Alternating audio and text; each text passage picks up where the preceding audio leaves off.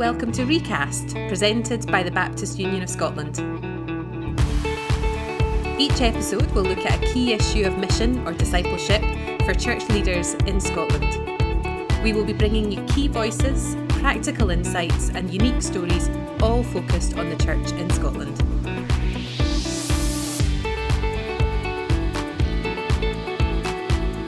My name is Glenn Innes. It is a joy to be back with you, and I am here with Lisa again.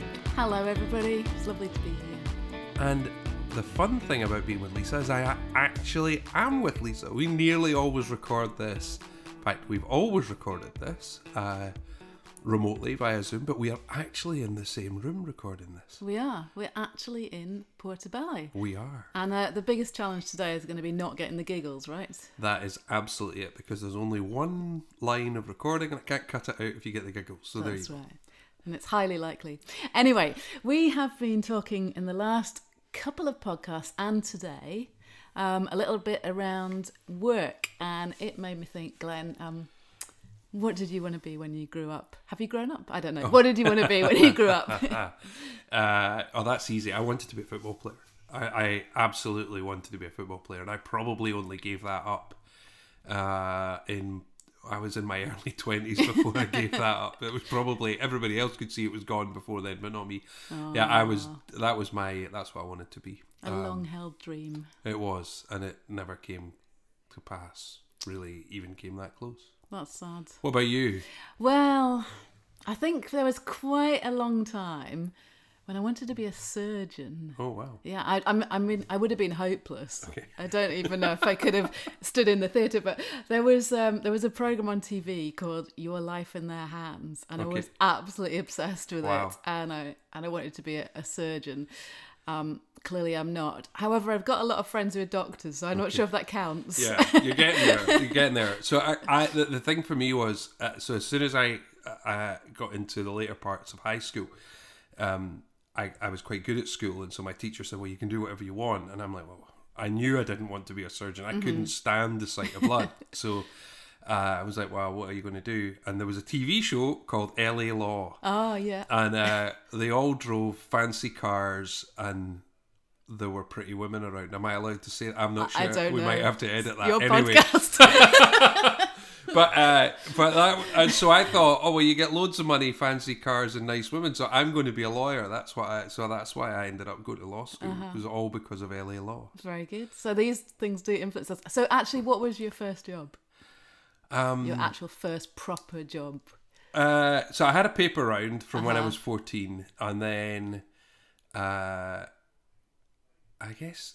Well, I then I went to work in the shop that the paper round came from. Mm-hmm. But um, probably my first jobs, the kind of proper jobs when I was an adult, was uh, working in bars and restaurants when I was a student. And Mm-hmm. then when I left uni, I worked. I was the manager of Jaeger clothes store Oh, were you? in in Aberdeen. See, that's really interesting, isn't it? So my, I ended up taking a year out after I left school, and Okay. my first job was working for Marks and Spencers. Oh, there you go. Also as a sales assistant, and it was the run up to Christmas, and I was in the gifts and home furnishing department, Oh, wow. um, which is super busy, and I'm pretty much spent all my day folding up the towels Hmm. that all the customers have like opened to see whether they're the right size and everything. So now I have two aspects to me, a bit Jekyll and Hyde. Either I'm really meticulous at folding up towels once I've opened them in a shop, or I think, well, I had to clear up after everybody else, so they'll now have to do that as well. so I'm not sure if that's quite such a good attitude. No. Anyway, we've got Ruth Walker with us today, who's talking about like you know proper proper work, isn't Yeah. she? And and and reflecting on it theologically Yeah. for us and and I think that's really helpful because I mean we've both done jobs that I, I don't suspect we sprung out of bed in the morning going No. oh I get to work in Marks and Spencers today or I get to work for Jaeger or whatever but actually um, there is a, a really helpful I think development from the Mm-hmm. conversation we had last time with Ken Benjamin and what Ruth has to say to us about um, how we think about work yeah, shall we listen to that absolutely, let's do. it.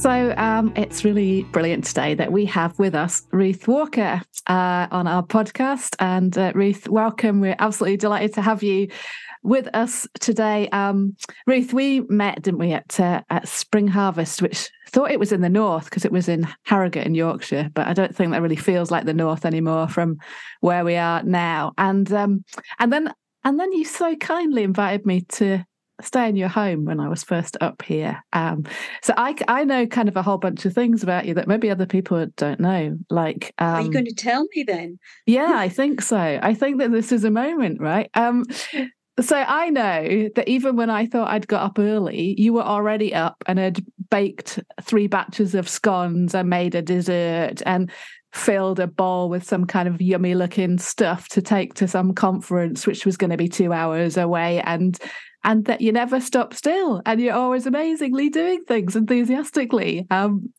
this is what I know about you. So I'm sure we'll learn really profound things about you as well. But I mean, genuinely, I just think you're pretty amazing human and with one of the best dress senses of people that I know. So for those people who can't oh, see, thank you.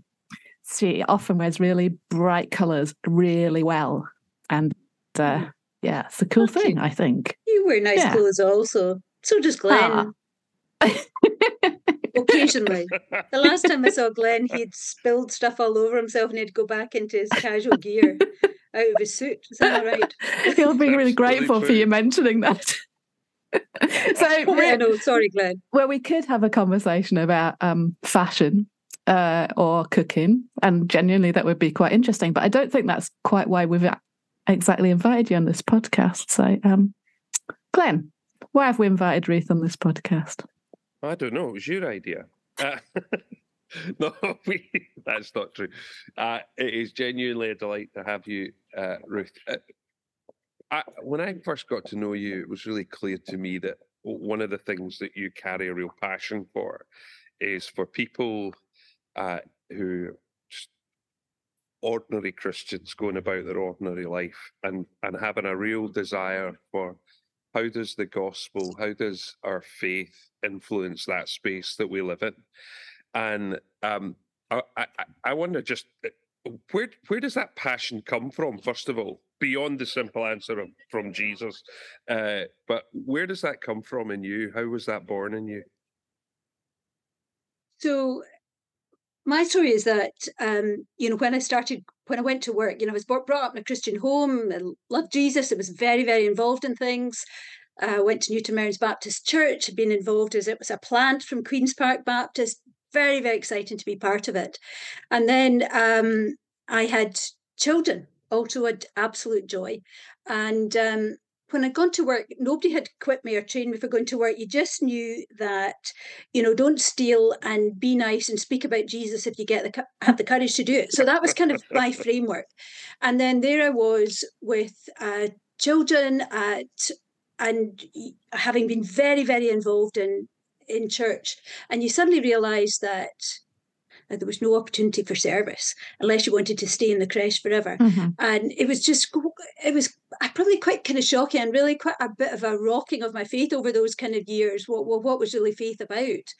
And um, then over that time i'd met uh, mark greene from london institute of contemporary christianity and um, began to think about what did faith really mean at work. And i Mm. remember meeting a ex-colleague and bumped into him just after going back to work after my daughter was born and he was working really hard and I was working really hard and think you couldn't really do anything in church. And I said, there must be more to life than this, which I know is the alpha question, but it was our question.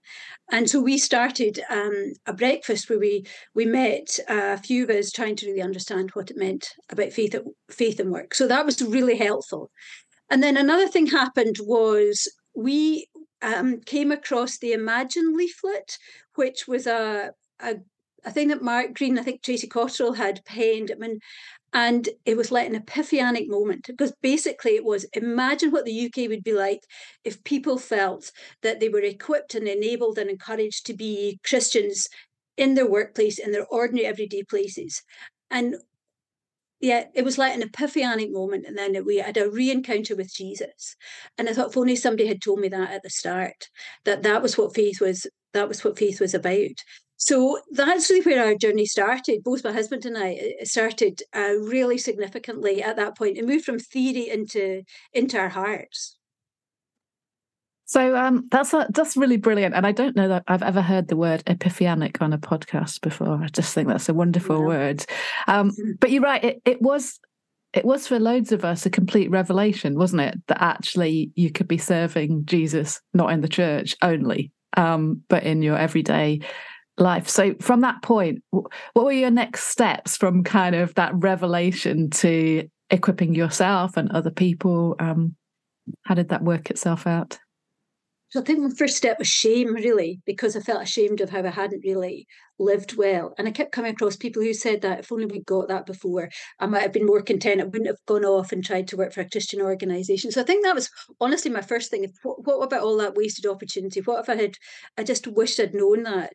And uh, you know, I had I've been reading a lot about Tim Keller, and he talks about you know how we're called to be co-creators with God, how we're there to cultivate what He has made, uh, how we've been given a sort of creation mandate and begin to think I was um, as a director of marketing at the time and beginning to think that that work was really significant. So first of all, trying to get my head around that was the first thing. What what was it that this just this ordinary work? What was that about?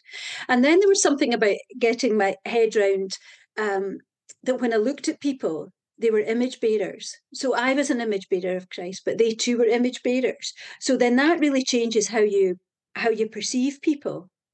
Um, so I think that was the first I kind of shifted my mindset.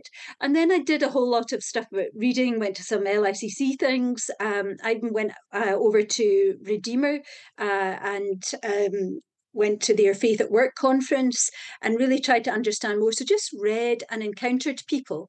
And then one of the really interesting things I got to do was I was involved with um, Mission Scotland. I chaired Mission Scotland, and we were really I felt God was convincing, uh, convicting us about moving from doing evangelistic type things to how more about discipleship. How did you continue being a disciple, not just these one off events?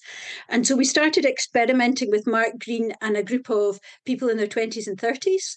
And um, we said, What's it like being a Christian in the workplace? And what's it? We thought they would come up with all the answers. And they kind of said, Well, we're not quite sure. Oh, we're certainly not equipped by church. Um, we're treated like creche fodder was one of the things that people said. You know, come and look, you know, help in the creche or be in the Sunday school. So just that we weren't really being equipped, and so that really made us develop what what was how could we develop things? So we had conversations about faith. We take the Bible, try and read it with workers' eyes. We um, Mark uh, developed the kind of fruitfulness in the front line out of that. What were the kind of fruits that you could bear? The six M's it was called. So so that started to develop, and we established a transforming work course and we piloted it having pioneered it we then piloted it i think it was about 10 or over 100 people across scotland and then that became eventually which i would still really recommend the transforming work course i mean just a fabulous moment to sit round the table with other christians and to speak of what it is like to be a christian on your front line to say where have i seen god at work?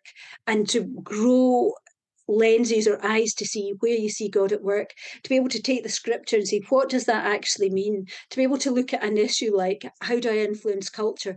And really think about that. So you were asking me, Lisa, how did I learn? I just learned alongside other people.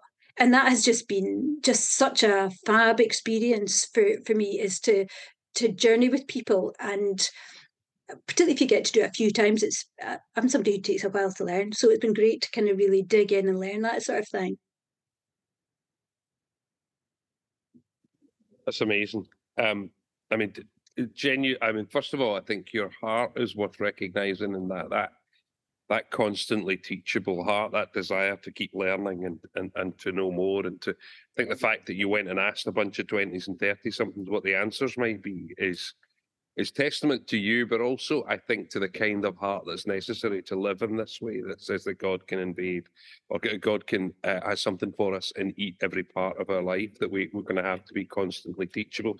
We'll, we'll come back to that because I think that fits around the question of how we equip people for that space. But but your own journey and uh, with those uh, younger folks, it, you've you've carried that on with your involvement with the Scottish Public Leaders Programme. And I, my suspicion is it's the least well known and yet most significant thing that happens in the church in Scotland. So 99% of people listening to this podcast will never have heard of it. Uh, so could you tell us a bit about what the Scottish Public Leaders Programme is, and then maybe tell us a bit about why you think it's quite significant? If you do, I, I think it's significant. So Scottish Public Leaders is we have a 30 year vision for investing in a generation of people who are Christians in their workplaces. And although we say public leaders, that just doesn't just mean that you're in the public sector, it means you're in all sorts of jobs. Uh, so we have teachers and doctors and uh, entrepreneurs and nurses and I was trying to think, I mean, just a whole swathe of people, even had people who are politicians involved in it. So so what happens when you come? So we have that vision that it keeps going for many years, and we want to invest for years because that really brings about change when you grow a whole cohort and groups of people who really know and love Jesus and are confident that there you are, are, are making a difference on your front line that you're co-creating that you're seeing something different that will happen that you make connections you have a vision for god's heart for for a nation that's what we that's that's a big vision what happens is if you're ages between 25 and 35 roughly and you're in work uh, and you uh, what what you do is apply in the course and we give you first of all we give you a mentor and mentoring is one of my big passions. I mm. get the privilege to mentor people, not just in this course, but other places, walking alongside people and help them discover their journey with Jesus, help them mm. discover how everything you do absolutely matters to God, how He brings wisdom to what you're doing, how He helps you see beyond the, the moment, how whatever you do, however, you know, work at it with all your heart because it's Jesus you're serving. You also get to come to three retreats. So they're 24 hour retreats um, where in those you get a bit of bible teaching you get to meet senior people in different organizations you're christians who've gone ahead of you and know what it's like. They can teach about issues around character and values. Um, you people will open up the scripture and say how that works. Uh, in the workplace we'll ask um, people how do they stay close to jesus? And you get to hear that and then you get to meet with a whole lot of other whole lot of other people who are at the same roughly the same sort of age and really get to know and journey together in that. And we also do some online stuff. So you will have senior leaders who come on and maybe do about um, I guess about 90 minutes and we do that you'll get a chance i think there's three of those that we run in the year and then we also do visits into places uh, where you get to see what it's like being in the public in the public square, and you get to hear from Christians who live there, or who live and work there, or mm. work there, I should say. So that'd be like the BBC. We, we go into we go into the Parliament. Uh, we go into.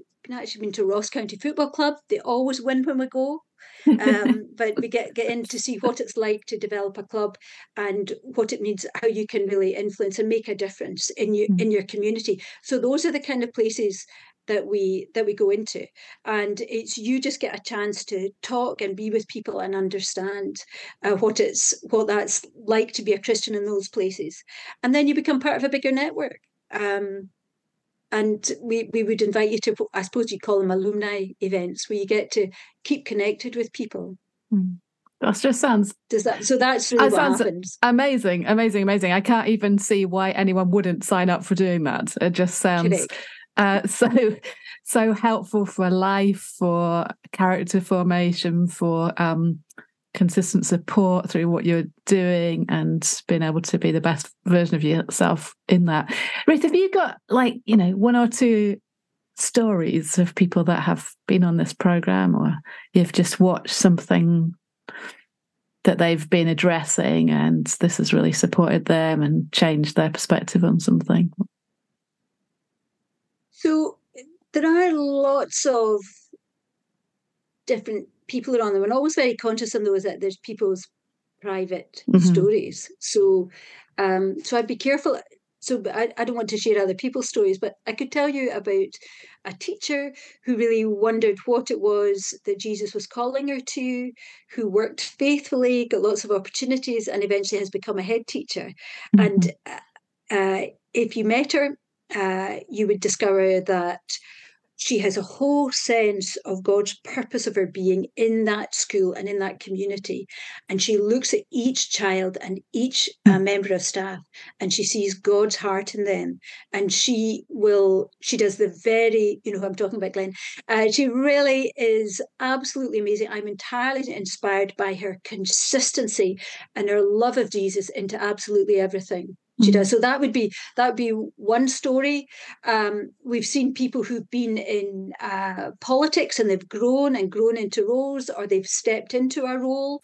Uh, and what has been amazing about that, it's not just what they've done, but that we as a network have been able to pray for them and pray for them very specifically with integrity and uh, confidentiality, and really pray and support for people in positions that we're in. They're in and that would be the same in in many situations. Um, we've prayed for people who've um, who've uh, you know been running their business and you know maybe they've been very startup phase and what we've seen is their business has actually grown and we've seen it flourish we've seen people whose businesses have had to close and yet they've seen mm. god at work even in the pain of that mm-hmm. um, so it's a whole mix of things would be my i think would be the stories that i would see there, there's one thing that i really loved um, there was a an older guy who came to teach in the program and he said, oh, Ruth, could you could you tell me? I'm really struggling with a bit of technology that I'm trying to work out how I might do this. And I said, Oh yes, I've got the person, and was able to introduce them to somebody who would be about maybe not 50 years younger, but something like that. And they're watching the two of them actually look together and talk together and solve the problem. And I thought that was just amazing. Or another time where we had um, Tom Wright came and he spoke to us, and that was one of our evenings. We at a lecture, um, and he talked about faith in the workplace and faith really in the public square. And then after that, we put people in groups praying. And I remember there was somebody who was really senior in a company, and he's praying with one of the most junior people who were there. And it was like that. You looked all over and saw that, and that to me is what this is about. It's not about age, it's about actually being confident together that we can make a huge difference in Scotland and be praying for people, for each other, whatever your your situation that you're in, however senior you're in. So these are these are some of the things that just make me think, make your heart, you know, almost skip a beat. They're so they're so good. That's amazing. I mean, it, it, has been my. I, have had the privilege of recommending a few people to the course, and every one of them would have really profound stories like you're telling um, to to to to uh, to share on the back of their experiences there. That I mean, first of all, if somebody's listening who's between 25 and 35 and thinks, "Oh, how, how do I get involved with that?" Is is there a way for them to apply, Ruth? Yeah, so if you go onto the Evangelical Alliance website, and there's a, yeah. an area that says public leaders. Are you doing show notes with this? Because you could put the link in in that and there's public leaders and it tells you about it and how to apply. There's a cost involved uh, but if cost is going to be an issue for you we would we can find a way to help you with that or to schedule the costs uh, you know so it's not all in one uh, thing but there are there are some bursaries around um, but it's a really significant we only take about somewhere between 16 and 18 a year because you really want to have an um, a group that you can gel together. So it's not a big program but already we've had well over 100 people go on it. Amazing. Yeah, and I mean, it, it, I, again, and as a pastor, having recommended people to it, I think if you're listening and you're a, a church pastor and you've got folks in that age group in your church who who are in uh, the workplace and who clearly have a calling, I, would strongly encourage you to look into it and to think about recommending your folks to look at it. It's a really well worthwhile program. The, challenge, so Neil, Ruth. Neil, oh, sorry. On you go. No, I was just going to say Neil Hudson, who um, used to work with LICC, still does some work with LICC. He says this about work that it's not a topic to be addressed, but a context to disciple people in, and that's really what we're trying to do to con- to disciple people in that context. Oh, that's brilliant. That's a great line. That's a great line, and and really leads me to what I was going to ask you, which is mm. the challenge for some of us is we're not twenty five to thirty five anymore. We don't qualify for for Scottish public leaders, but we still have a deep need for that kind of shaping. And for many of us, it's been lacking in our church contexts in the same way that it, you reflected your story to be that. What do we do with that? How do we go about equipping people for that workplace context uh, that you were talking about? On the premise that most people listening to this are probably church leaders going, okay, what do I do? I can't send them to your public leaders program. How how do I begin to think about this?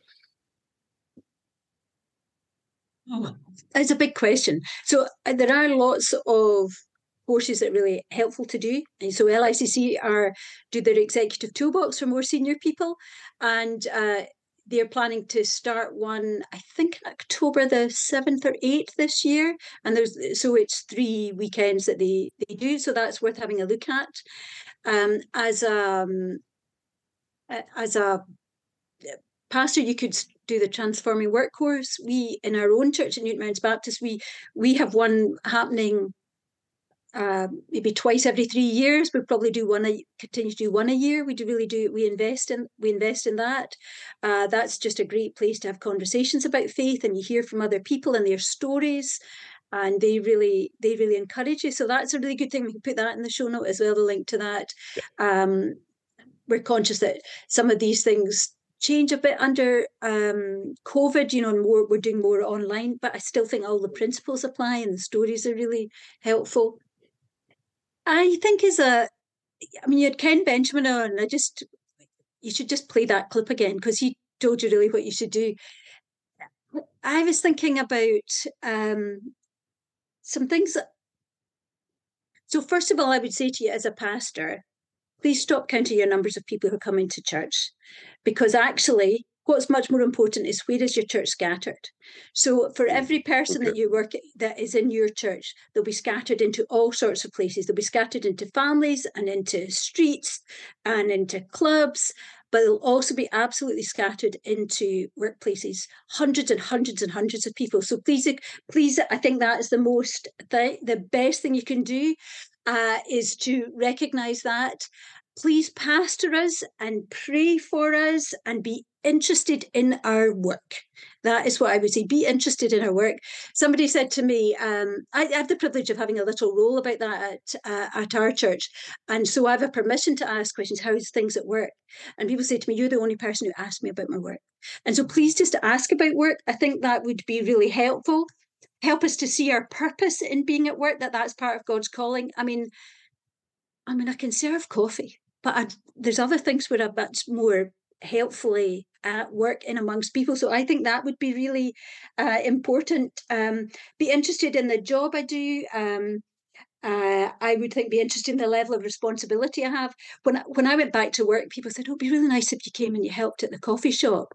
And I'm thinking, I'm actually dealing with a budget of millions, and I'm working with, you know, a, a team. I, I, think actually, not not that the other thing's not important. Don't hear, please hear me on that. But actually, having that sense that I wish somebody had given me early on that sense that that was a really significant place and how I lived and how I spoke mm. to them. Um, it just would be really important. So, can you open my, as a pastor, can you open my imagination to that? Would be really, really helpful. Um, you, you may have heard on Lectio 365 the other week, there was a quote from Rowan Williams, and this has been living in my heart since then. It was this one um, the reverence I owe to every human person is connected with the reverence I owe to God's creative word, which brings them into being and keeps them in being. I stand before holy ground when I encounter another person. Hmm. And then I'm thinking, do I see, can you help me see that I'm standing before holy mm-hmm. ground wow. when I'm mm-hmm. standing in the queue in Asda, when I'm serving, uh, you know, when I'm serving coffee when I'm managing budgets or when I'm um, mm-hmm. you know mm-hmm. when I'm running a marketing course when I'm nursing do I do I have that sense that I'm standing on holy ground can you can you that's what I'd ask pastors help me to see that big story that mm-hmm. there's a mm-hmm. big story beyond being involved locally locally equips and ena- should equip and enable us in a place where we feel at ease and um, and comfortable but but commissioned on into other places. So what, what can you do around that? But you know, please pray for, please pray for workers and really pray intelligently. Um, we're hoping uh, in our church to do from the summer onwards we're going to we do a weekly prayer film. So we're going to pick a, an industry uh, over the next 12 months and we'll pray for that industry for the organizations and the companies and the people in that. And then that means we're we're offering prayer cover as a church for those companies that we're all part of or those institutions we're all part of. Um, I could give you lots of other things, but these are some of the things that were off the top of my mind.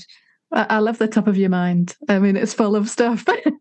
really, really amazing, interesting, theological, challenging stuff. And uh, there's a couple of things that um, we interviewed Martin Link a couple of times back, and he talked about affirmation. And I think you know you've you've basically said that as well. That whole thing about being affirmed for who you are and what you do and the calling of God on your life uh, into whatever space that looks like. Um, and that's clearly such an important thing. And and and actually, quite a few of the things you said are relatively easy. I mean, to be interested in someone, to ask them questions about what they do and what are the challenges of that? What do they love? What's life giving what's draining? Um, how does that work out? How many hours a week are they involved in doing that? Um, those aren't difficult things are they? They just require us to care and to want to know and to be able to listen um, and then of course you can pray more effectively yeah. for that person can't you? Um, so De- yeah. definitely. And the, there's a guy in our church who has a very senior role when he was promoted this couple started to pray for him and he got him and he spoke uh, and i don't think he knew that and they came up to him at the end and they said we just want you to know that ever since that job you were we've been praying for you now anyone wow. can do that what a gift. you know just praying for somebody in big in in roles all sorts of roles and mm-hmm. the prayer thing you can also i'm a great lover of a postcard and a stamp i know they're expensive but you know sometimes just a little card or a text i've got a friend who who she asked me what to pray for and she always texts me just before i'm going i say i've got a really tricky meeting and she texts mm-hmm. me before i go into it and i think i'm going in covered by mm-hmm. somebody who's praying and holding me mm-hmm. uh, before other before other people yeah, and you feel seen. Oh, sorry, that's the wrong phrase. They're holding me before God. God She's hold, yeah. Hold, and she holds other people before God. I think that's really the yeah. significant thing yeah and and you feel seen in that moment don't you because because someone remembered yeah. and they they cared and they they chose to to bring that to god and that's that's really significant Definitely. as well um just uh just really inspiring ruth it's really inspiring makes me want to go back into local church leadership again so i can do more about it I think there's also other things that you can you can do to encourage people in simple sort of things. So so one of my habits is I, I did that today is I wrote down the names of all the people that are going to be meeting. And I don't know whether they're all Christians. Sometimes I was in facilitating uh, um, with a client, and there was a whole list of people. I don't know who they were. I wrote down their names and I named them before God. I probably was the only person who named them before God that day. So you can do that, and you can pray for that customer who's been really tricky or really lovely at the at the till or whatever. And I think you know, as a pastor, if you can help people see some of that's really possible, and that might be your purpose. And often I think poor pastors, you, what you tend to hear is people's agonies, not their joys. So you have to listen really hard for their joys and give people a sense of this is your purpose. How can we walk with you through this? How can you see what your opportunities are? Um, and give sort of simple things that people can do because it's within their it's within anyone's capability of praying for the people you encounter. Ruth, that is absolutely amazing. And I, I love what Lisa said. At the top of your head is amazing. Like I'm not sure what we would find if we dug too much deeper. More than more than we can cope with on one podcast, anyway. That's for sure. Um, it, has been brilliant to talk to you, and and actually really inspiring um, for me. But I know that will be the case for many who listen. Um, for those who are in leadership, hopefully they're inspired to think about what I think are some of the brilliantly straightforward things you've just talked about. They're, they're mm-hmm. not many of those things are not complicated. They mm-hmm. don't need big programs to run or or huge resources, but the invitation to pray for people, the invitation to listen well, to to create a space to hear those stories within a church community. Yeah. So thank you for that. And uh, bless you in the work that you're doing uh, to raise up people. And uh, I, I, wouldn't be surprised if you get a few emails after this from people saying, "Could you give us a hand to think about?" Uh, so um, thank you uh, very much for that, and we look forward to hearing more about Scottish public leaders. All the things you've mentioned, the LICC, Scottish public leaders, all of that. We'll put the link in the show notes, and folks can get uh, get the information there, and uh, they can get in touch with Lisa or I by email from there if they want to talk to you. But Ruth, for now, thank you so much for your time. It's been great having great. you on. Yeah, thank you so much. Thank you. So, um, Glenn, we just thought that was all from Ruth. I mean, there was plenty of stuff in there, right, to think about. And then just as we were wrapping up, she started uh, giving us some more wisdom about how she's involved in the local church. And uh, just seemed like too good to not let them hear it, didn't it? So here you go. Here's a little bit more of this podcast for you. So one of the real privileges of this last year is, or last two years, is that uh, I have been given the role of being a, um, a, a work pastor, if you like, for for Newton Mearns Baptist Church, and then of course COVID happened how on earth getting to, to manage some of that? And uh, so, firstly, I have a champion mm-hmm. in one of our elders who really speaks into that, makes sure it stays on the agenda. And I think we also have run recently. We ran discipleship evenings uh, just for an hour uh, after on a Sunday evening, uh, looking at different themes. And in some ways, it's easy to run an event, but what is really much harder is to make sure that's in the mm-hmm. DNA. So when it gets in the DNA, that's why I think it's really important to be able to ask people about what's going on in their lives because then you become interested and that comes into your sermons as you're thinking about that. It becomes into the way you connect and engage with people. It affects what happens in the way you pray in mm-hmm. your uh, at your at your house groups and we've really seen some of that happen so i think that's really interesting and so when covid happened what i i did was oh so I wrote to people, I sent hundreds of cards to people, and I, I just looked at what they were doing and I, I didn't know some of them, and I just prayed. Uh, and then I wrote, and I wrote something and tried to be encouraging with people. And that was the most basic thing. And quite a few people said to me, that just came at the right time. And sometimes you just know, but it's just, you mm-hmm. just don't know. So just praying was really significant. And and then just being able to keep this high on the agenda so that you're you're not forgetting so people's stories so we've interviewed people about what's mm. the front line and um, you know that thing in in lectio which i can never remember the the final bit of it but you know at the end of the lectio it says you know help me this day you know how to see people and um, how to treat people. And people have got and said that's been really significant because i've been able to think about and pray into those things. How do you really how do you really treat me in that? So uh, how do i really pray into those things? So it's just building capability into people and openness and heart space in them. And that you can easily do as a you don't need to be busy as a pastor doing another initiative. That's not what it's about. And so that's one of the things that I love. And I've loved that mm. opportunity uh, to do that kind of um, thing. A real, a real sort of privilege to do that and a privilege to get to speak into people's lives have popped up on our notices, you know, maybe things that you might want to read or a podcast that might be interesting. I don't know how much people are doing it, but just to have the space to, um, and a champion on our elders has been magnificent to make that happen.